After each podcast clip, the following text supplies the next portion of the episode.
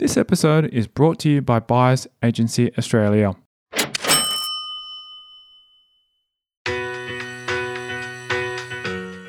Roses Edge too. You can go either way. We get given critical moments at different points in our life where the decision you make in that moment can alter your path dramatically or keep it the same. This is Property Investory, where we talk to successful property investors to find out more about their stories, mindset, and strategies. I'm Tyrone Shum, and in this episode, we're speaking with Managing Director of Velocity Property Group, Brendan Ansell. He will share his globe-trotting story from his childhood in South Africa to playing cricket for the UK. He reveals why he moved to Australia and details how he used his background in finance to build a large property development company.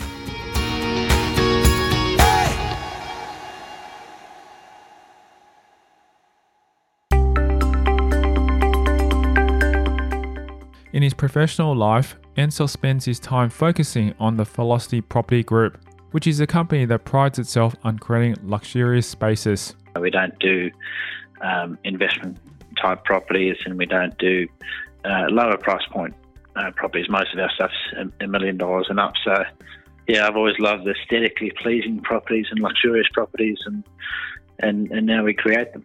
As well as working hard towards his business goals, Ansell is also kept busy by building a charity. I tend to invest my own personal money in social style ventures and businesses. So we own half of a, a natural earth building company in Nepal, where a gentleman who's an architect and a builder has a uh, pay it forward philosophy, which was he, after the earthquakes, you know, large portion of the country was damaged. So uh, the business model is he goes into villages, uses the villagers and their labour to, to help him build the first house and then leaves them the blueprint on how to do it themselves using natural earth materials, no construction, no concrete, no steel. You well, he's teaching us how to do that. So I don't know yet how we integrate that into the business. Obviously, Australia has a fascination, and obviously, constructional stability is concrete and steel. But the uh, the irony of it in Nepal is that natural earth uh, houses built out of natural earth materials can withstand earthquakes, whereas concrete and steel can't. Ansell is leading a very busy life, and for him, every day is different. No day is even remotely the same as uh, the next. It's um, um, I, I, tend to be quite fluid now. Obviously, we have staff who are very specifically skilled in all their, their distinct roles, so I no longer have to be the the everything to everybody. Um, so now, yeah, it's um, I'm trying to consciously create my day in a in a specific order, and and we categorize we I divide my activities into three three main um, lines of work. One is um, activities that create future opportunities and income. Uh, the second is activities that create income today or don't lose money today. So obviously problem solving, problem solving, and then the third is anything admin related or getting back to uh, people. So I prioritise my day in that order. Ansell does not have set working hours, but it does not mean he doesn't work hard. For him, the average eight hour workday is considered to be short. Oh, if you want to be successful, that's what you got to do. You know, when everyone else is sleeping or hungover, it's what you do when everyone else is, is not at work and what you do in your spare time that makes you successful. Originally from South Africa, Ansell experienced a different childhood than expected. Uh, I grew up in Durban in South Africa, so um, um, obviously during a fairly volatile period. I, was at school during the changeover to democracy, which was uh, an exciting time and a, and, you know a great time for for the country, but also very volatile. Uh, lots of violence, lots of um, sudden changes. So we went from a very strict militaristic style society to a completely open and free overnight. So, uh, as a 16, 17 year old, you can imagine the type of trouble you'd get up to once you suddenly got free reign in life. So, um, so yeah, we had some some challenging few years with pretty much uh, very little structure, you could say. At the age of 18, Ansell and his family wanted to move to Canada. However, that did not work out, so they made the big move to the land down under. Australia is a very, a very similar culture to South Africa in a lot of respects. You know, very similar weather, um, very similar sporting type culture. So I'm, I'm, thankful we got to come here because you know it's far easier to assimilate um, quicker and um, and build contacts and friends and stuff like that. So you know you don't have different language barriers and other other challenges. So. Uh, specifically, what triggered us to come, um, yeah, dire financial circumstances and some very close calls from a, a violence point of view. Once he arrived in Australia, Ansell did not stay for long. I played representative cricket in South Africa. Um, so I had to make a choice whether to stay and have a go for the professional professional teams. Um, but obviously the risk was, was high if you didn't make it. So I came to Australia specifically to make sure I could get the passport and visa stamp first before making any decisions. And then I actually ended up only staying for about 80 months, two years. And I took off to uh, the UK to, to uh, uh, on a cricketing contract over there. And then, and then for the next five years, pretty much split my time between the UK and New Zealand. Throughout his time playing cricket, Ansell did not need a typical nine to five job. I didn't have to work too much. I, got I got paid to play, but um, can't be a good thing. You know, I, I, had a great time from pretty much 19 years old to 25. I pretty much got paid to travel the world. Didn't get a lot of money. You know, it wasn't as professional back then in the late 90s as, as it, it is now. So, um, yeah, we uh, we had a lot of parties and uh, enjoyed ourselves as well. After his cricket career was coming to an end, Ansell spent two years living and working in London. Obviously, coming from a sporting background, they can open up different doors. So, a very senior uh, manager high up in HSBC and investment banking gave me a job in London for, for two years after I finished cricket. So, that was a great uh, segue into out of cricket into um, a more professional environment. So, I found in, in that time in, in London, people didn't work very hard. Um, so it was a great opportunity for me to to learn, you know, the game of investment banking as, as quickly as I could. And so I, I immersed myself in it and got my knowledge and skill set up in um, in you know banking and and uh, investment models and um, and I, I seemed to hit a wave then too in my mid mid twenties where I immersed myself in personal development as well. So I pretty much spent every waking moment learning everything I could from personal development to investing to property, and quickly found that property was sort of my um, my original passion and, and what I came back to. Uh, having worked in investment banking, the stock market made no sense to me and, and seemed to lack um, you know, any form of real intrinsic value. So uh, I, and obviously seeing people and clients lose their, the shirt off their back pretty quickly was was interesting to see. So um, yeah, property was was always my passion. So I reverted back to that, and I started buying property in Brisbane in um, while I was working in London. To, uh, I used that income to buy property back here, and thankfully that was you know, around about 2000, 2001 and 2002. So I bought properties generally in that Logan area quite cheaply. And then the market went absolutely berserk in 03, 04. And I thought I was a property genius. Meanwhile, all I did was buy you know, some cheap properties and they went up in value. There was no skill set in it.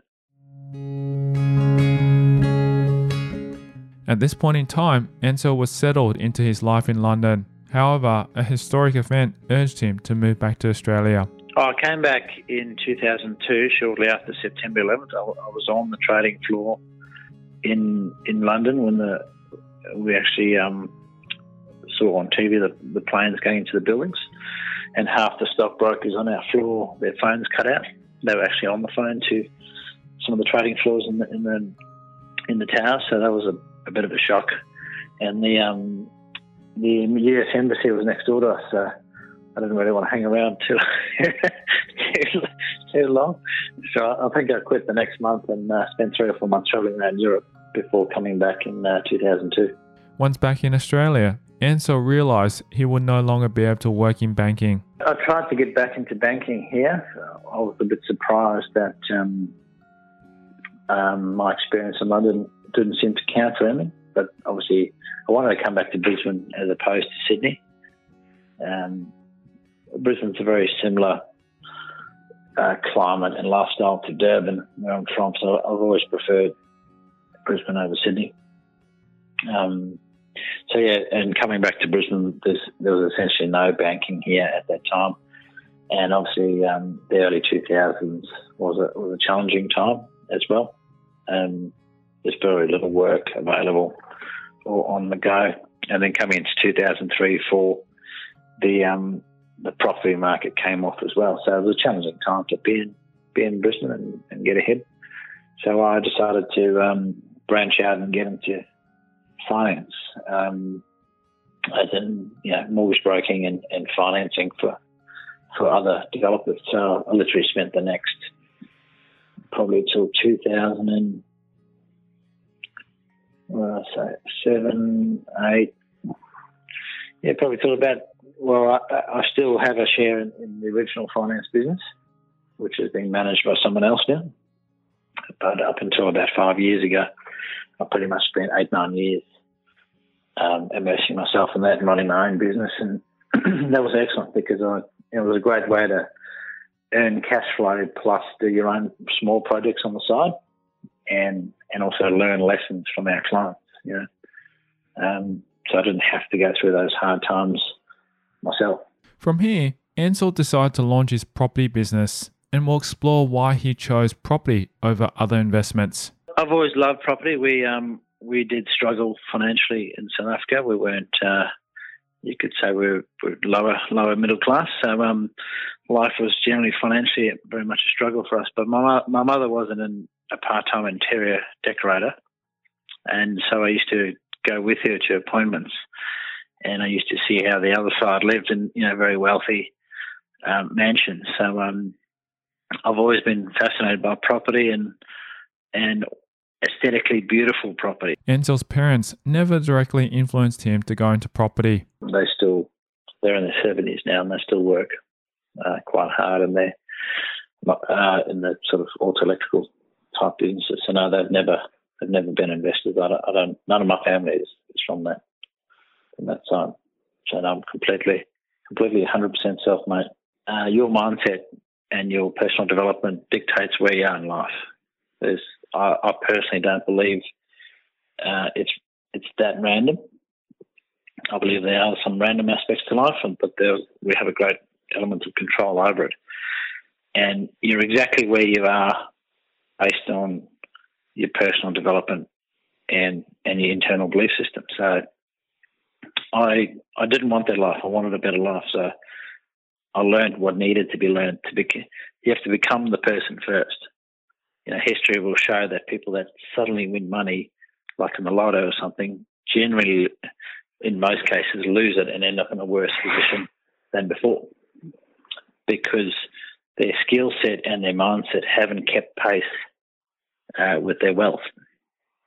So, you know, if somebody wants to get out of that position, and obviously I've, I've always been a forward thinking and forward moving person. I, I I can't stand sitting still. I can't stand just going to the same mundane nine to five job every day and say this is my lot in life. I wasn't built that way, so I wasn't going to accept that. I was going to do whatever it took to to get out of those situations. Ansell was determined to establish a career in property development.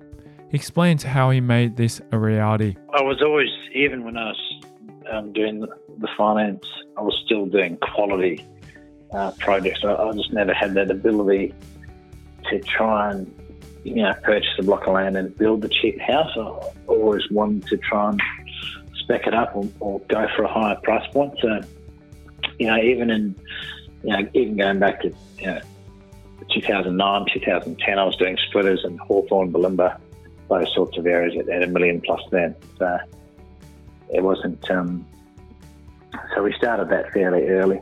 But also, my research told me that you know suburbs in, in Brisbane, like Bulimba, Auckland the you know, the inner city boutique, low density suburbs maintain their values exceptionally well.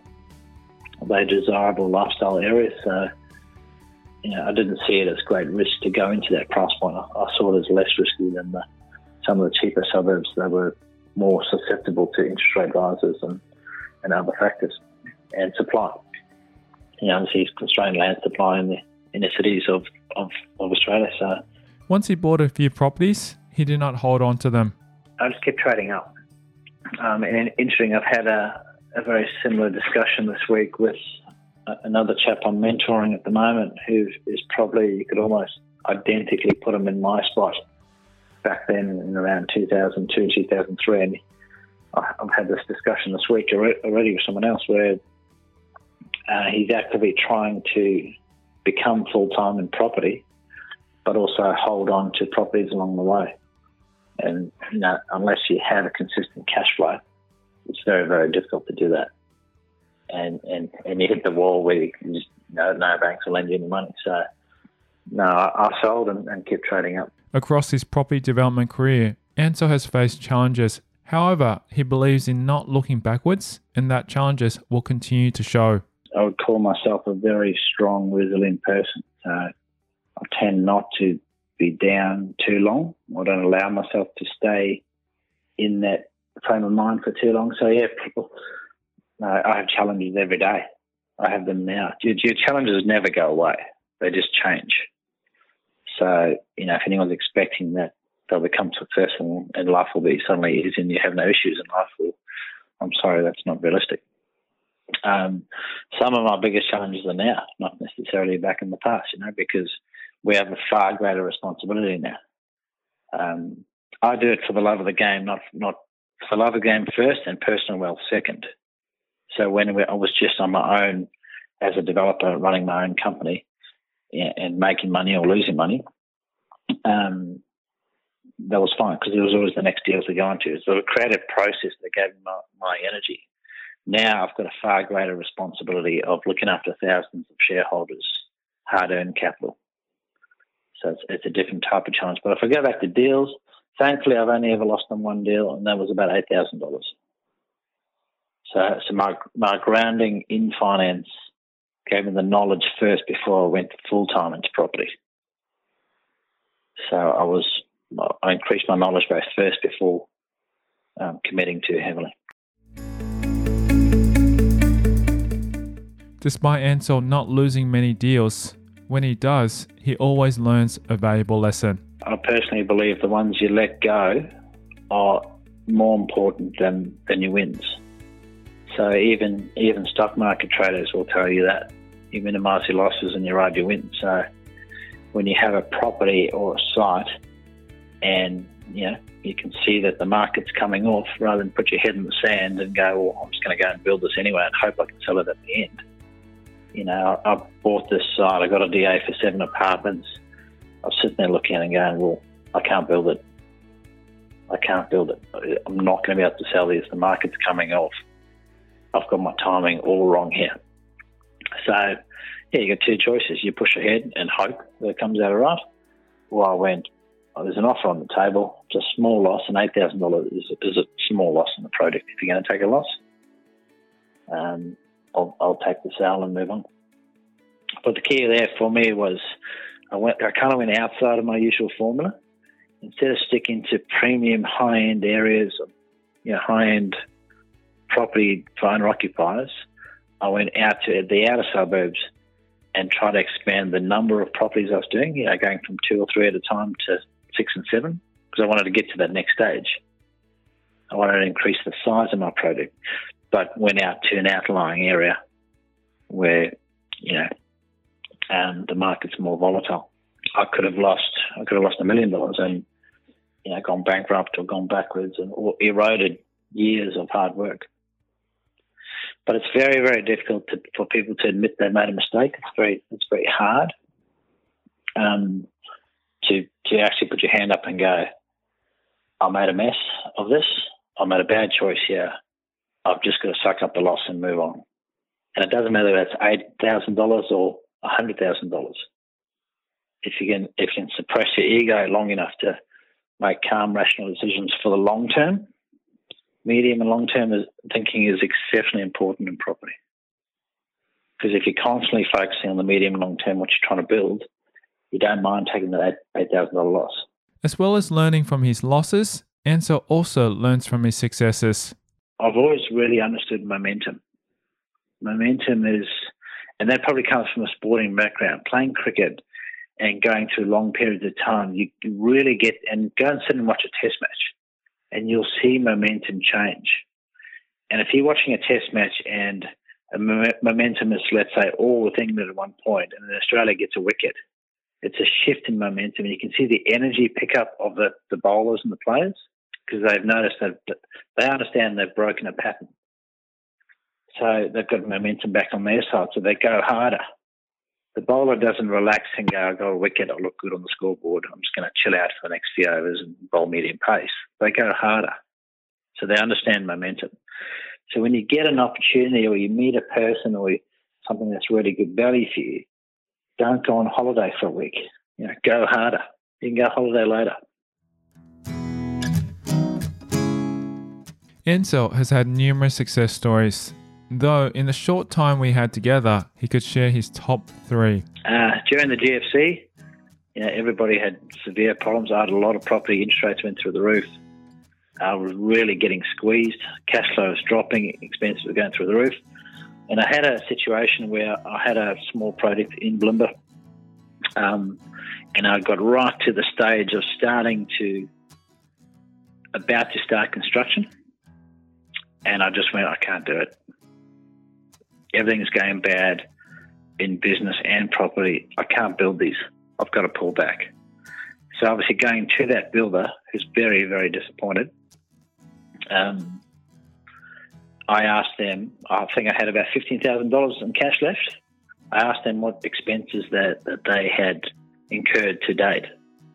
So I had a choice then. I could just walk away, save my 15 grand, look after myself, and I thought, there's something in this. There's a pivotal moment here that is something relevant to me. And if I do this, I've got to be confident I'm going to be rewarded for this. I paid him twelve and a half thousand to make sure that they incurred no loss. And I went right down to my last two and a half thousand dollars, which is a tough thing to do. I just had a, I just had a strong intuitive feeling that I needed to do that. That that action took me to another level. That I was I could you could shift your thinking from self preservation to a more abundant, big picture thinking. So it was a pivotal moment. That builder has completely missed the lesson completely. They just took the money and ran. That's all right. so it's not my job to, you know, they didn't, they didn't understand how unique that choice was and how big it was because people would have been stiffing them left, right, and centre. So that's right. That was for me.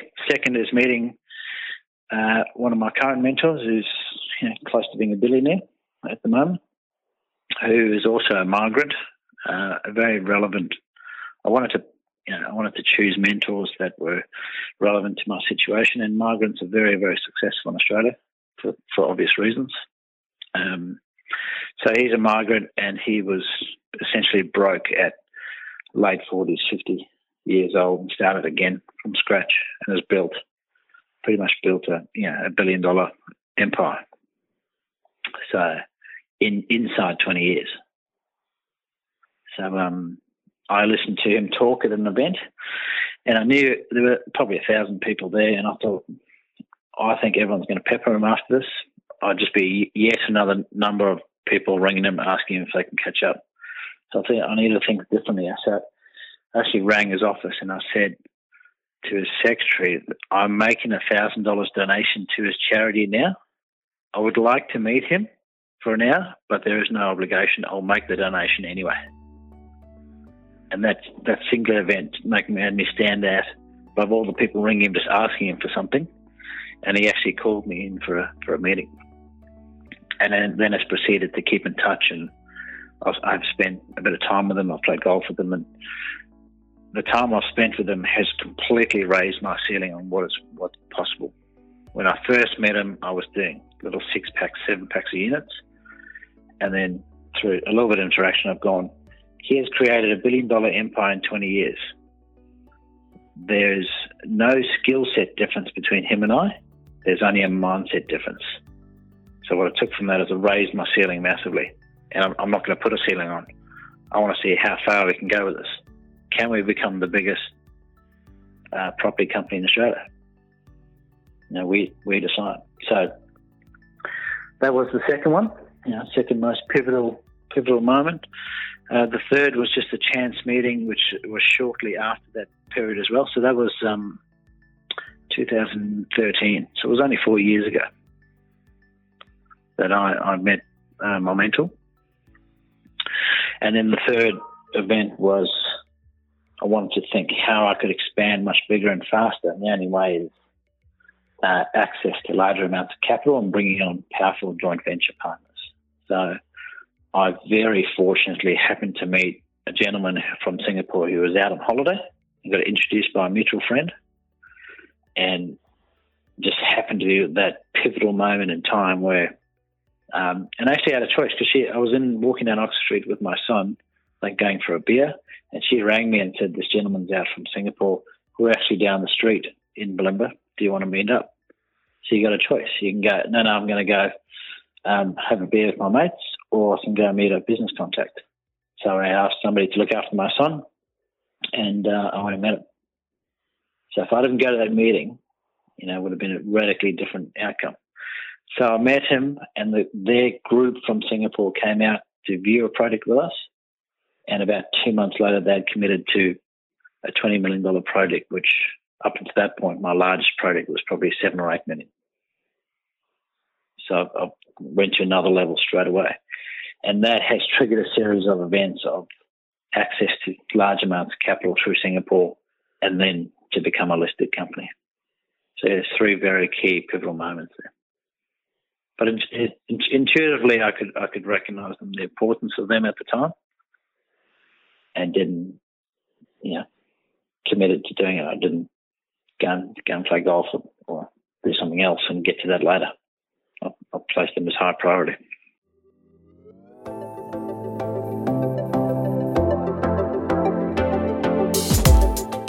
Coming up after the break, we'll explore the strategy that Ansell used to achieve success. Before you even get to that, it helps you get to your journey faster by having as much clarity as you can on what you're trying to do. We'll learn about the effects of having mentors. You can have mentors of different kinds all the time. You know, your, your parents can be a mentor. We'll hear about the personal habits that's contribute to his success. And obviously read a lot, read a lot of books. And that's next. I'm Tyrone Shum, and you're listening to Property Investory.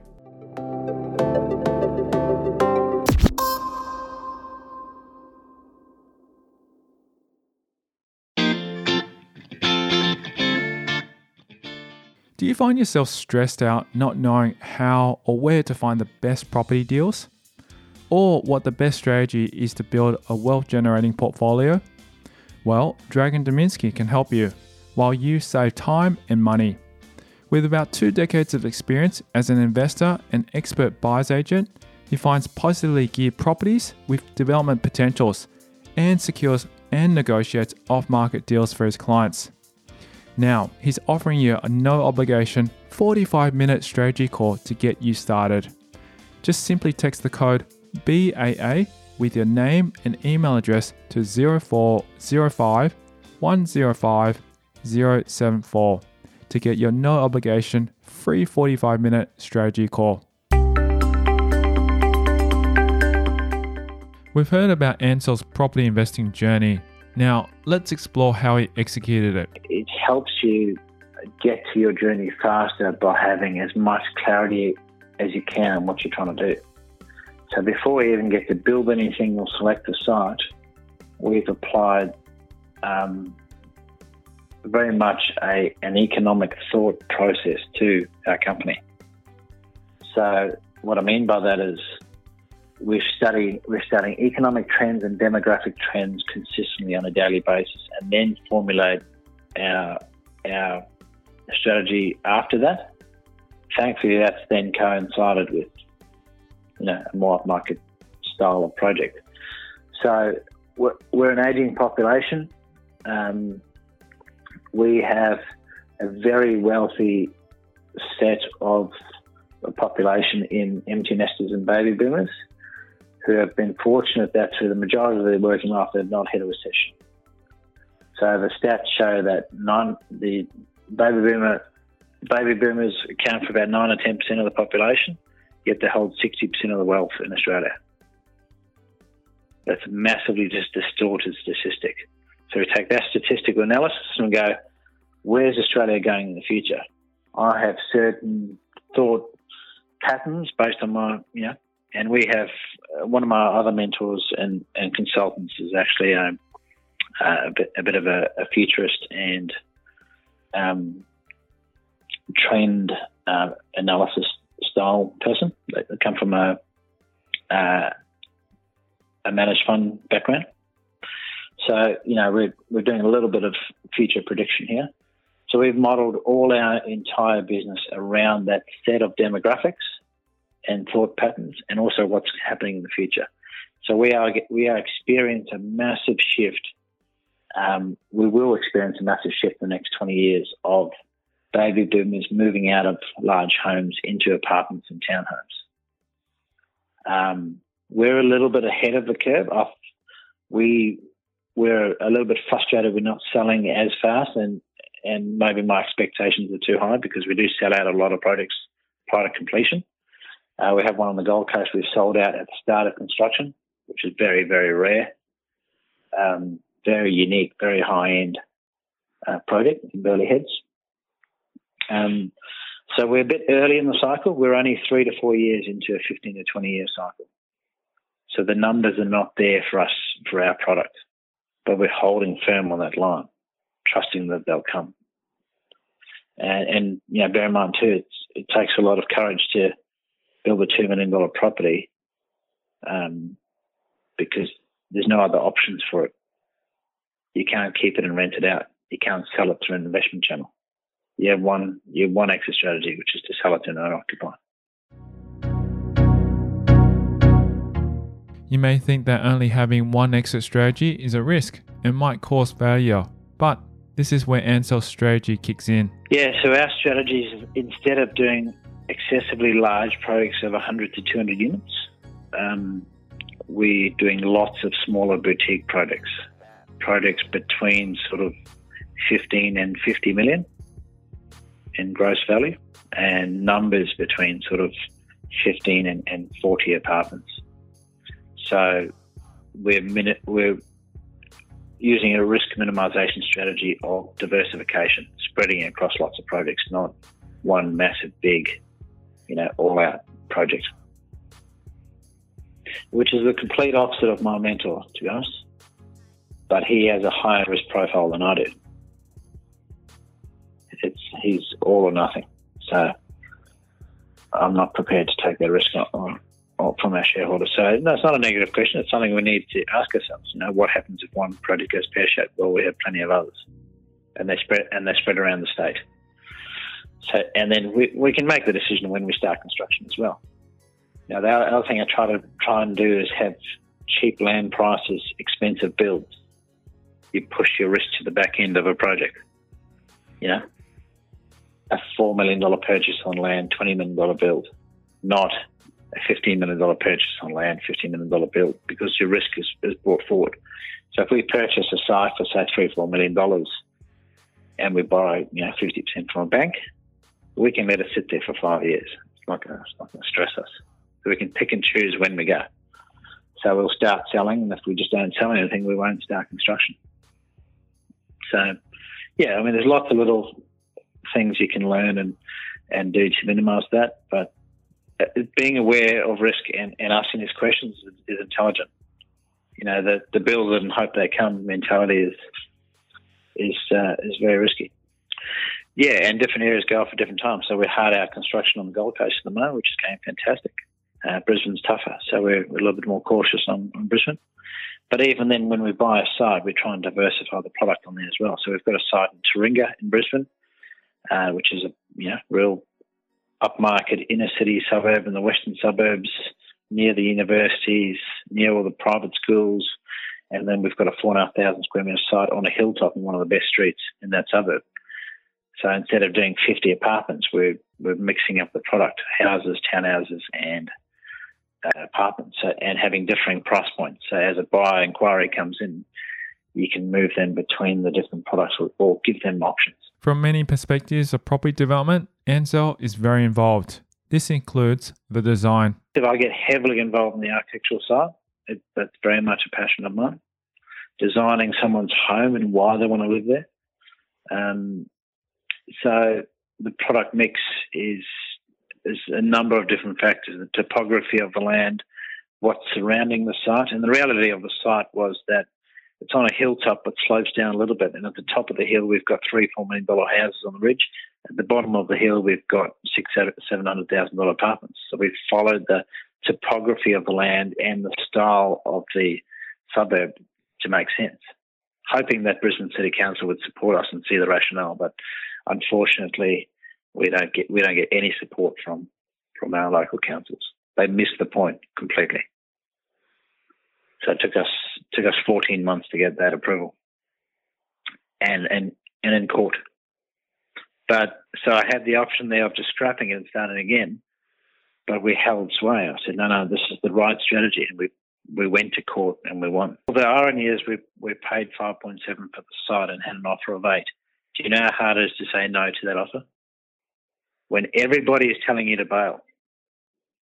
But we, but we sat there and went, no, this, this, this project, once I get it through, has a strong profit margin and it's great for our branding. And the suburb needs it. So sometimes there's a fine line between being pig-headed and stubborn. On his path to success, Ansell has been guided by mentors. You can have mentors of different kinds all the time. You know, your, your parents can be a mentor um, in how they have ethics. You know, anyone can be a, a mentor.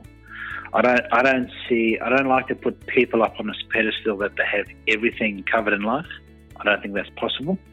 we we always have something to work on, whether it's our fitness, our relationship, our parenting, our work, there's always something to work on. So to put a human being too high up on a pedestal and say he's perfect, I want to emulate his life.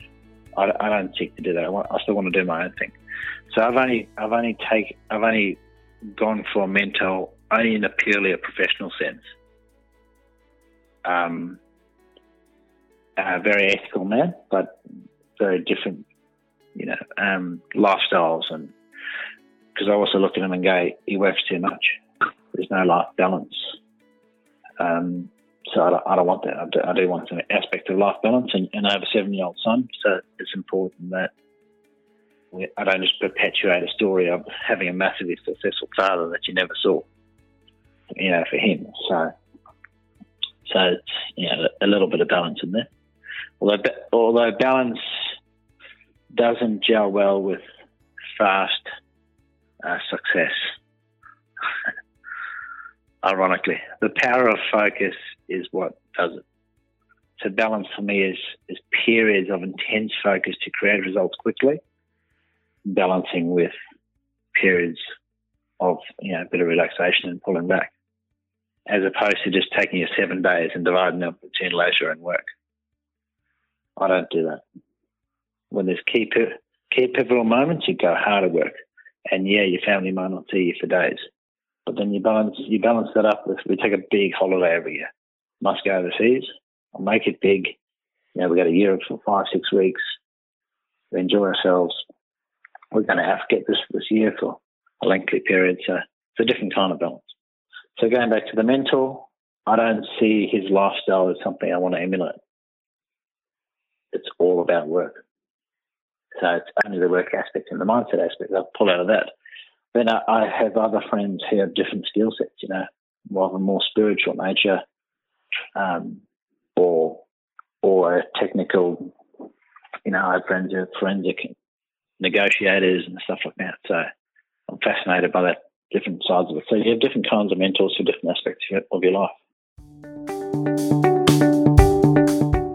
From his mentors, Ansell has one main takeaway.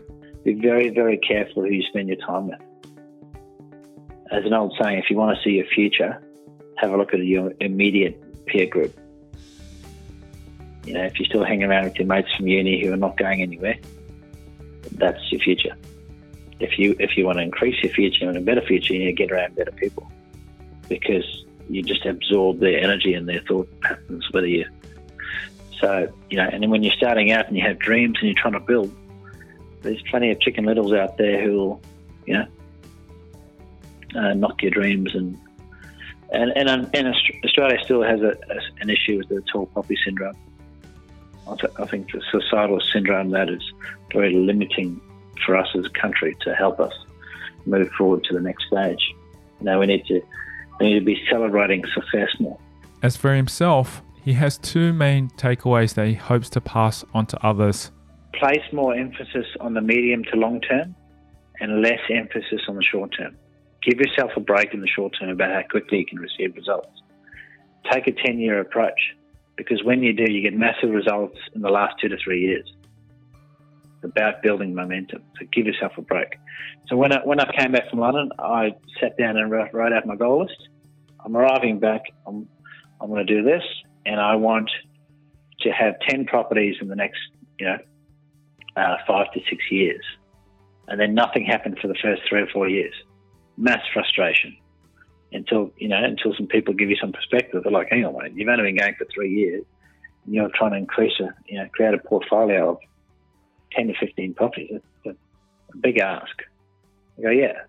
So you can be ambitious, but just layer it with, you know, property is a longer term game. It's not like the shares we can get in and out in five minutes. That's that, and that's not a limiting belief system.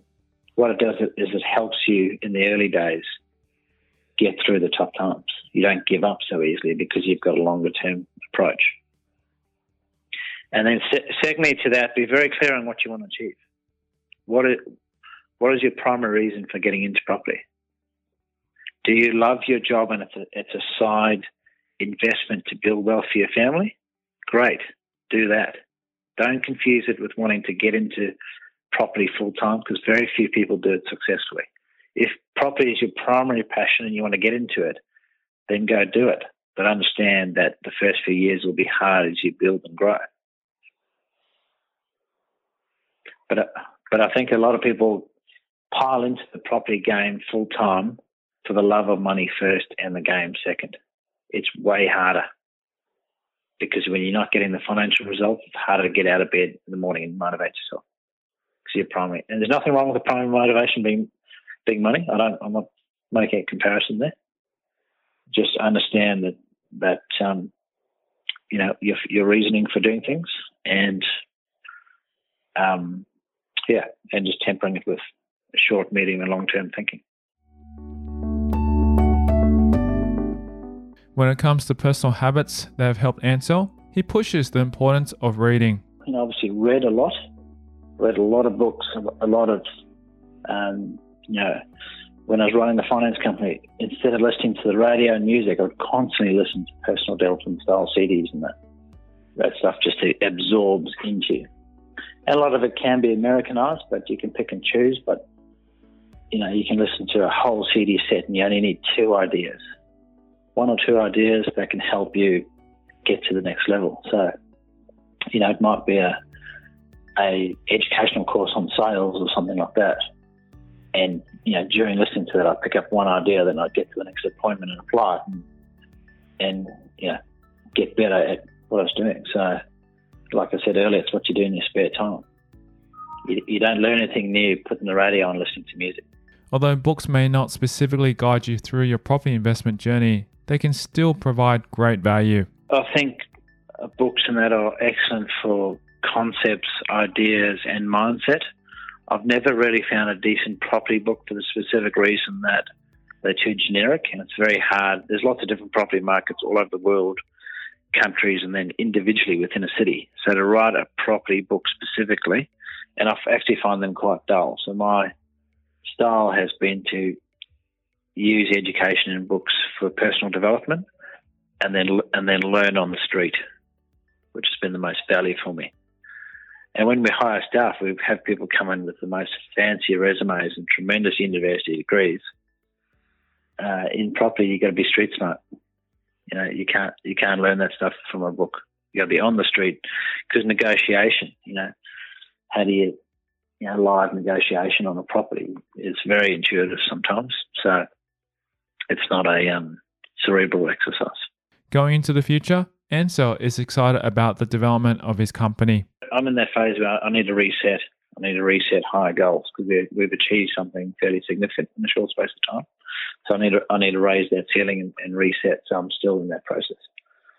You know, do we do we want to become one of the best small boutique property companies in Australia, or do we want to be the biggest?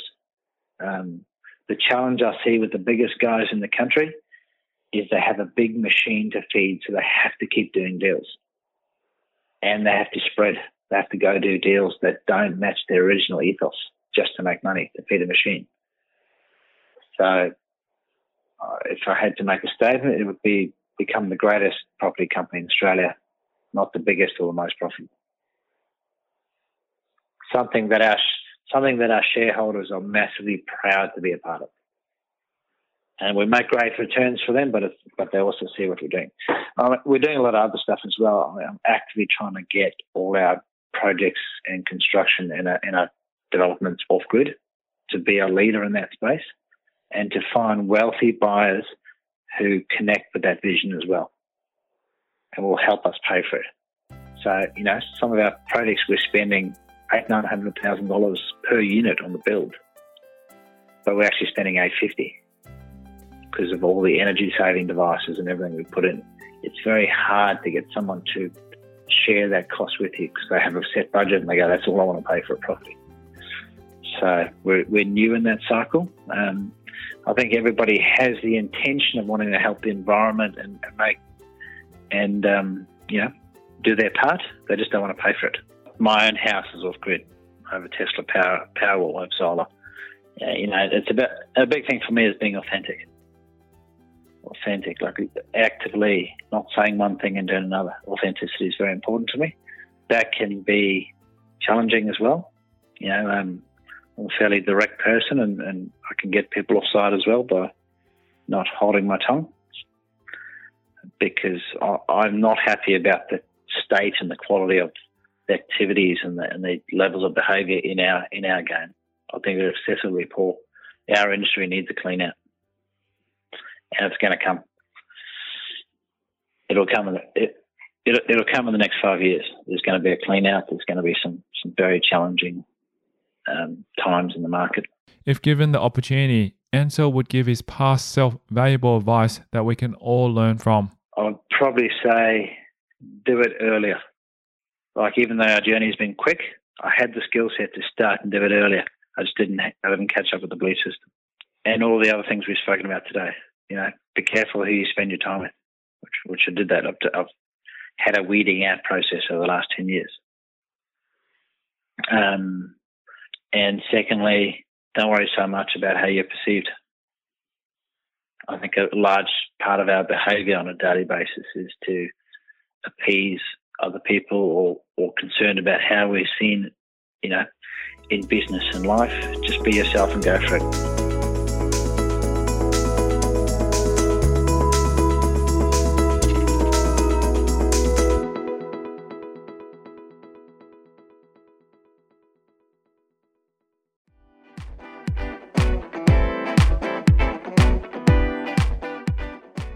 Thank you to Brendan Ansell, our guest on this episode of Property Investory. Do you find yourself stressed out not knowing how or where to find the best property deals? Or what the best strategy is to build a wealth generating portfolio? Well, Dragon Dominski can help you while you save time and money. With about two decades of experience as an investor and expert buyer's agent, he finds positively geared properties with development potentials and secures and negotiates off market deals for his clients. Now, he's offering you a no obligation 45 minute strategy call to get you started.